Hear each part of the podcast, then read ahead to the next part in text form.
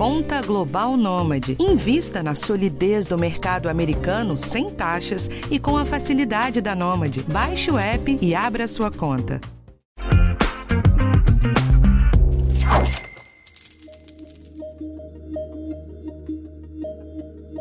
Aqui no G1 a gente fala com frequência sobre os planos de saúde, principalmente quando o assunto é aumento de preço. Em 2020, a pandemia da Covid-19 congelou os reajustes de mensalidade como uma ajuda para os clientes durante a crise. Acontece que a crise não passou e a correção do ano passado acumulou com a desse ano. Para se ter uma ideia, tem cliente que teve aumento de mais de 50% das mensalidades. Conforme o cliente perde o plano e vai olhar o mercado em busca de uma alternativa, as startups de planos de saúde digital tentam se aproveitar para ganhar mercado. Mas será que elas valem a pena? Eu sou Rafael Martins e esse é o tema de hoje do podcast Educação Financeira do G1. Bom, os planos de saúde digitais ganharam espaço no Brasil no ano passado, recebendo aportes financeiros que já ultrapassam a casa dos 500 milhões de reais. Mas quem entrou a fundo nesse assunto foi minha colega Patrícia Basílio. Ela é repórter de economia aqui do G1 e está aqui com a gente para ajudar a explicar e responder todas as perguntas. Tudo bem, Paty? Oi, Rafa. Tudo bem? Tudo certo, pessoal? Paty, pelo que eu entendi aqui, os planos digitais têm foco na medicina da família, né? Eles prometem uma gestão de saúde feita por aplicativo, com preparadores físicos, psicólogos e até nutricionistas. Mas e se esse cliente precisar de um atendimento mesmo? Ele precisa primeiro conversar com o médico da família à distância pelo app? Isso, na maior parte deles, se for um problema mais sério, que exige um tratamento especializado, o médico encaminha o paciente para um especialista ou para o pronto-socorro, se o caso for urgente. E como que as gestoras de saúde fazem, por exemplo, com atendimentos urgentes de verdade, como acidentes domésticos ou de trânsito? Ainda permanece essa regra de médico da família pelo aplicativo? Pois é, tem que ficar atento porque as regras variam de acordo com a operadora de saúde. Eu conversei com executivos da Que Saúde e da Alice, que são individuais para pessoa física, e da SAMI, que é para pessoa jurídica. No caso da Que Saúde e da Alice, se a pessoa for ao pronto-socorro sem acionar o atendimento virtual, é cobrada uma coparticipação pelos procedimentos feitos no hospital. Mas, quando o paciente é encaminhado em ambulância, vira uma exceção. A SAMI, para a pessoa jurídica, não cobra coparticipação, mas tem uma clínica própria dentro do principal hospital credenciado. Beleza, Paty. Essas startups estão super na moda, né? Já tem até um termo pop, health tech, para definir a aliança entre atendimento de saúde e tecnologia. Mas o que é legal é que, além da cobertura clínica, elas usam seus dados para ver como está a sua saúde e usam inteligência artificial para fazer esse acompanhamento. Sim, um exemplo interessante é que, por exemplo, se a sua pressão aparece alterada em consultas diferentes, o sistema acusa ao médico que algo pode estar errado. Para a empresa, esse modelo é bom também, porque com os médicos de família, grande parte das queixas dos pacientes são resolvidas virtualmente. Isso evita que eles vão ao pronto-socorro ou agendem consultas com especialistas desnecessariamente. Tá bom, mas a gente começou falando aqui sobre o bolso do cliente. Pelo que você apurou aí, os planos são mais vantajosos? Então, Rafa, nem sempre. E o custo desses planos digitais gera muita reclamação nas redes sociais. Nos planos individuais pessoa física, há opções de entrada a partir de 246 reais para usuários de até 18 anos. Mas esse valor aumenta conforme o cliente avança em idade e em exigências de cobertura. Eu recebi um relato de uma paulistana de 45 anos que, ao simular um desses planos, chegou a um valor de R$ 1.600 por mês, porque deu preferência a hospitais de primeira linha em São Paulo. Tá, mas aí você trouxe algumas dicas para o nosso ouvinte saber escolher direitinho? Sim. Primeiro, todo plano de saúde, seja ele digital ou não, tem suas vantagens ou desvantagens. A tecnologia é ótima para registrar o histórico de saúde, por exemplo, mas para um tratamento de longo prazo, com o mesmo médico, não é a melhor alternativa. Eu conversei com o planejador financeiro e corretor de saúde Marlon Glaciano e ele reforçou esse ponto. O plano de saúde digital chegou para mudar bastante o conceito de atendimento de saúde no Brasil, mas isso requer alguns cuidados importantes. A principal diferença e o ponto que a gente tem que avaliar ao contratar um plano de saúde digital é que não existe mais a mobilidade de escolha dos médicos. Então, o ponto básico de um plano de saúde digital é que você vai ter acesso a uma rede credenciada e a médicos credenciados. E o conceito muda um pouco. No modelo atual, você tem um efeito paliativo. Então, você tem um problema ou imagina que tem um problema e você busca um atendimento.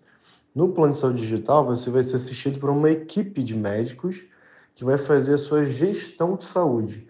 A ideia é te acompanhar para entender como que está funcionando a sua saúde e te direcionar ao melhor médico. E aí, nesse ponto, você não vai ter essa opção de pegar um reembolso ou escolher um médico que você mais gosta. Você pode até fazer isso, só que você vai ter que pagar particular. Então, esse é o ponto mais importante ao decidir entrar num plano de saúde individual, digital. Se isso não for problema, outra vantagem é que esses planos digitais para a pessoa física são individuais. Segundo a ANS, mais de 9 milhões de brasileiros têm planos de saúde desse tipo. E como eles são regulados pela ANS, os reajustes acabam sendo bem menores do que os coletivos por adesão. Eu mesma tinha um plano de saúde coletivo por adesão que me deu bastante dor de cabeça por receber reajustes anuais exorbitantes. O Marlon Glaciano comentou essa questão também. Em relação ao custo, o plano individual ele conta com benefício da regulamentação da ANS em relação ao aumento. Então, eles acabam sendo duas vezes menores em relação a, ao ajuste anual. Já o plano coletivo, isso é um pouco mais livre. É, o, o, o, ponto para a gente pensar é o seguinte: é, as empresas elas têm começado o atendimento em São Paulo, especificamente, alguns hospitais específicos. E o valor ele não tem sido tão em conta assim nesse começo. Muitas empresas, é, uma delas, inclusive, que é a Alice, ela já tem aí no, no roadmap de reduzir o, o valor do plano para que ela possa adicionar uma camada maior da sociedade. Por hora, a, a média, por exemplo, de um plano de saúde digital individual nesse formato, para uma pessoa de 30 anos tende a ficar em 650 reais. Se a gente for avaliar um plano coletivo, a gente vai ver que o valor é menor. Pois é, gente, claro que as operadoras tradicionais não vão ficar para trás, né? Uma boa parte delas já adaptou o atendimento primário, inseriu médicos da família e o teleatendimento nos seus planos. Esse mercado de medicina da família, inclusive, está tão aquecido que o Conselho Federal de Medicina disse que o número de profissionais dessa área cresceu 30% em dois anos. Hoje, são mais 7 mil profissionais especializados em medicina da família no país. Mas sempre que a gente fala de inovação, tem gente desconfiada. São empresas novas e saúde é uma coisa séria, ainda mais nos tempos que a gente está vivendo, né? Paty, conta pra gente o que, que os ouvintes podem fazer para saber se essa empresa que eles escolheram é confiável. Bom, o primeiro passo é verificar se os planos oferecidos pelas operadoras são regulamentados pela ANS. Os da Alice, Que Saúde e Sami, que eu conversei para esse episódio, são no site da agência reguladora em www.ans.gov.br, os usuários têm disponíveis as informações sobre os planos de todas as operadoras reguladas, monitoramento de qualidade de atendimento das empresas e um índice de reclamações das operadoras. Além disso, vale dar aquela olhadinha nas redes sociais das empresas e checar o comentário de outros usuários.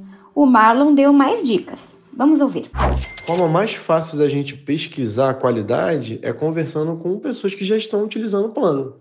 E hoje é fácil fazer isso pela internet. Você pode acessar as, redes, as, as principais redes sociais, você pode também é, pesquisar na, na, na, no próprio, na própria empresa, no próprio plano, se ele tem ali uma base de cliente, como tem sido esse atendimento, porque é muito fácil falar, escrever mas colocar em prática é uma outra coisa. Então, busque, busque referências para que você possa entender se realmente está funcionando da forma como deveria funcionar. Beleza, Paty, para a gente encerrar aqui, o que, que você tirou dessa apuração sobre os planos de saúde digitais? Olha, Rafa, não tem muito segredo. Claro que a inovação é muito bem-vinda e traz todo um leque de novas opções, mas não dá para fugir da pesquisa de preços e de entender se a tecnologia te traz benefício real. Um bom plano continua sendo aquele que atende nossas demandas e cabe no nosso bolso a longo prazo. Tá certo então, obrigado pela ajuda no episódio. Valeu, Rafa, até a próxima. Bom, gente, esse foi o episódio dessa semana e toda segunda-feira tem um tema diferente por aqui. O podcast de Educação Financeira está disponível no G1, no Globoplay ou na sua plataforma de áudio preferida. Então não deixe de seguir a gente no Spotify ou na Amazon, de assinar no Apple Podcasts, de se inscrever no Google Podcasts ou no Castbox e de favoritar a gente no Deezer. Assim você recebe uma notificação sempre que um episódio novo estiver disponível. Eu sou Rafael Martins e estou de volta na semana que vem. O roteiro desse episódio é da Patrícia Basílio, a edição é do Thiago Kazudowski e do Giovanni Reginato. Um abraço e até a próxima!